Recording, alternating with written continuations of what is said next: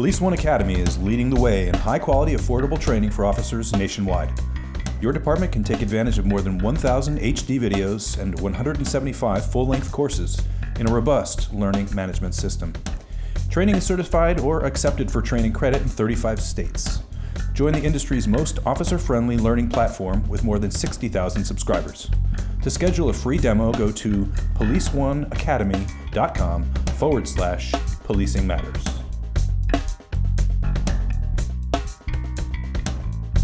And thank you for clicking, and thank you for listening to Policing Matters, the Police One podcast. I'm Doug Wyllie. Hi, this is Jim Dudley. Jim, for the past couple of weeks and moving forward um, in coming weeks, we've been tackling uh, one at a time the six pillars of 21st century policing.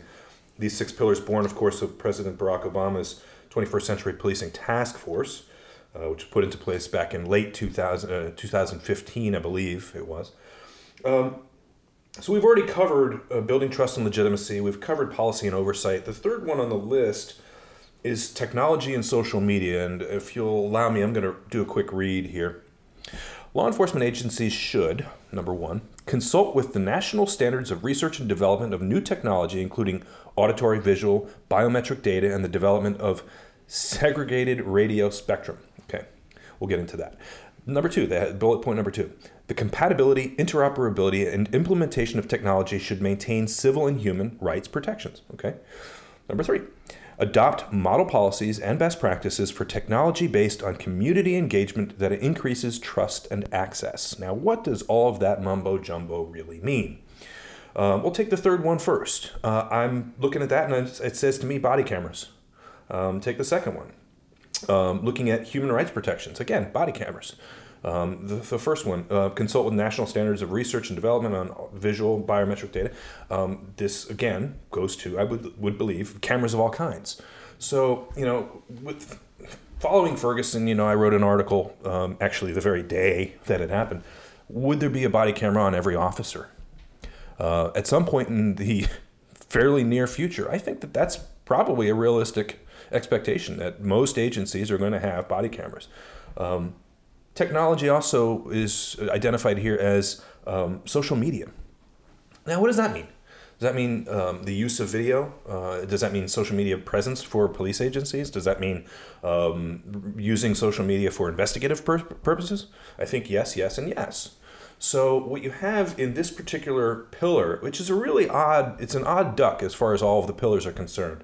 Um, it does have what, what one would think it, has the opportunity for much more specificity, and yet here we have a lot of kind of mumbo jumbo language in some of the documentation that was put out around it.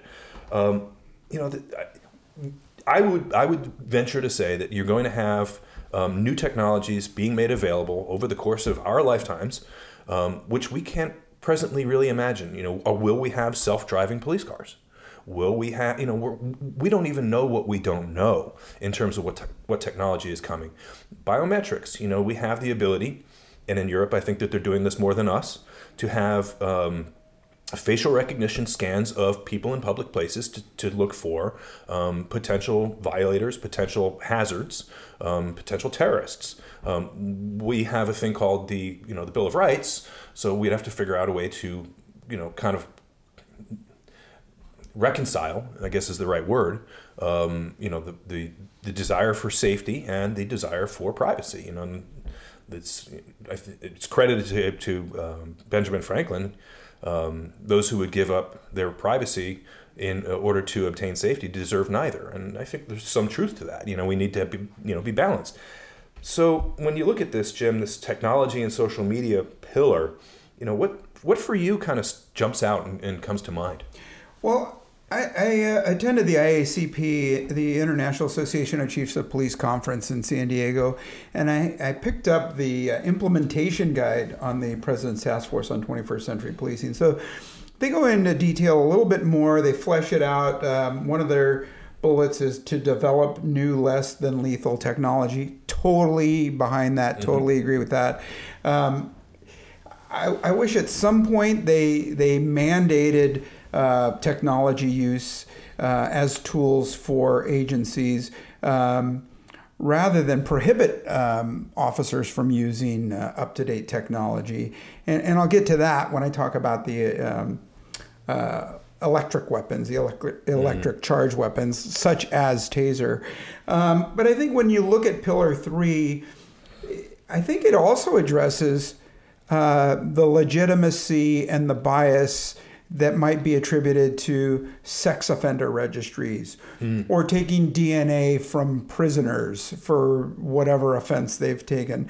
Um, all the way down to is it right to take blood, breath, or urine during a car stop where you suspect somebody of being under the influence of uh, drugs or alcohol? And I think that's a big one considering there is no field sobriety test for uh, marijuana ingestion, which is now legal mm-hmm. technically in, in so many states. 23 or so states. Right. So, uh, blood, breath, urine, DNA, sex offender registries, uh, tasers or, or, electric weapons. Uh, ALPRs. I, I, know mm-hmm. there's a big debate of uh, automated license plate readers, and uh, is there some expectation of privacy for driving your vehicle around a public street? Well, I, I would say not. I definitely agree with you. No. So they're, they're good tools when used correctly. Biometrics, you mentioned, um, used in Europe.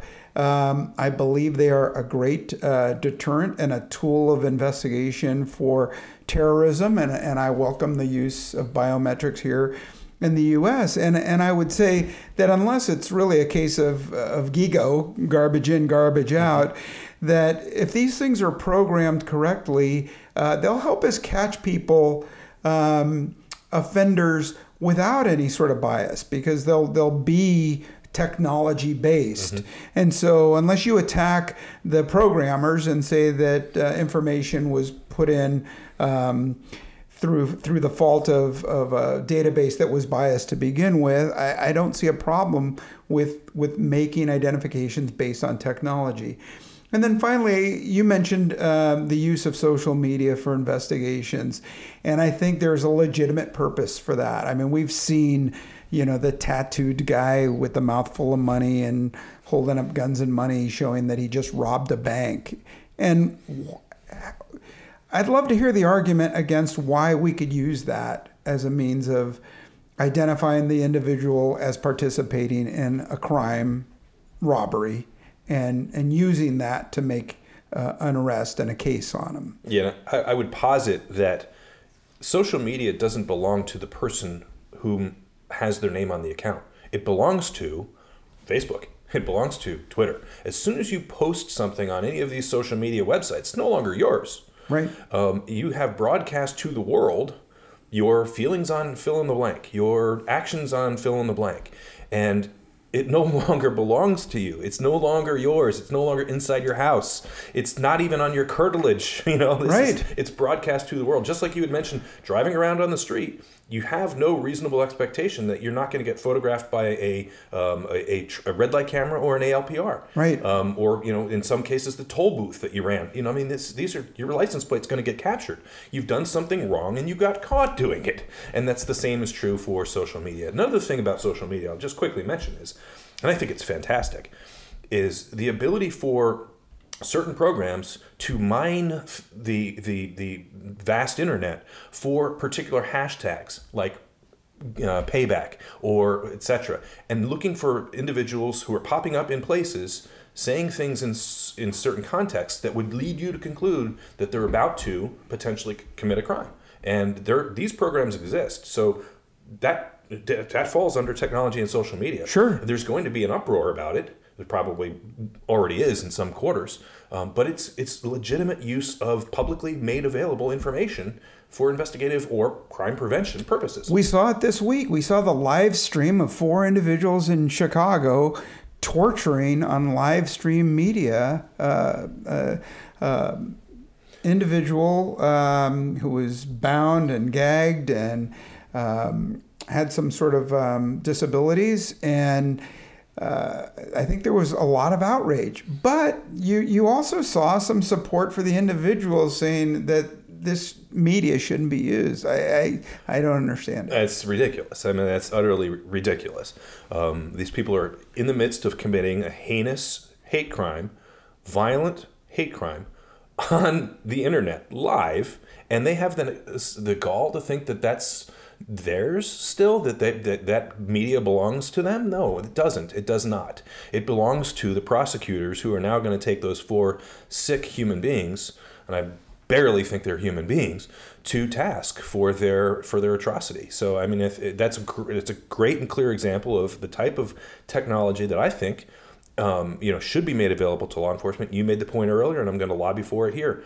Um, electronic control weapons ecds um, absolutely should be on the tools or uh, the tool belt of every officer out there. I mean, people are making demands for um, you know more or less lethal tools, and yet at the same time saying you can't have a taser in San Francisco, and that's just ridiculous. Or a carotid restraint. Right, exactly. Effective tools that help to mitigate dangers to officers and others, and in, enable officers to take into custody people who are resistive uh, to arrest, and that safely gets them there without the use of something like a handgun. Right. It doesn't so, make any sense to take that tool off the table. Right. So you leave a gap in the force continuum by saying your last weapon of, of short of lethal force is a baton. And if you can't make it work with a baton, pull out the gun. Yeah. And there's nothing in between. And, and, meanwhile, the tool has existed for something like 30 years, and it's been refined to the point where it's an extremely effective uh, device, extremely effective tool. I've seen where they're trying to develop they, I don't know who they is, um, but it, it, there are researchers trying to develop t- tools that are based on sound, for example, you know, crowd control with the use of ultra low frequency sound devices. Um, they exist. I know that they're using them in the United I've States Navy, them. and yeah. I've, I've seen one demonstrated, right. uh, but it's not widely used yet, not to my knowledge. Um, but these, these are things that are technologies that I think that are like I said at the outset, we don't know what we don't know. We don't know what's coming. Um, so this particular pillar, it seems to me to be the most open-ended of the lot. Right. Yeah. Well, it's kind of like the Constitution, 1700s, mm-hmm. where we built a Constitution that we expect to survive today, and and I'd say through most part it, it has survived through interpretations by the Supreme Court and and others. But um, you're right. You know, we're talking about self-driving cars, and um, we're talking about uh, data mining and hacking and uh, law enforcement agencies being held hostage and paying uh, ransoms to to hackers over information. So. Um, we've we've got to get ahead of the curve on technology, and and I think um, this this should work both ways. Yeah, absolutely. Well, that's three down, and we have three more to go. So next week, uh, when we visit with you, um, Policing Matters uh, listeners, we're going to be talking about community policing and crime reduction.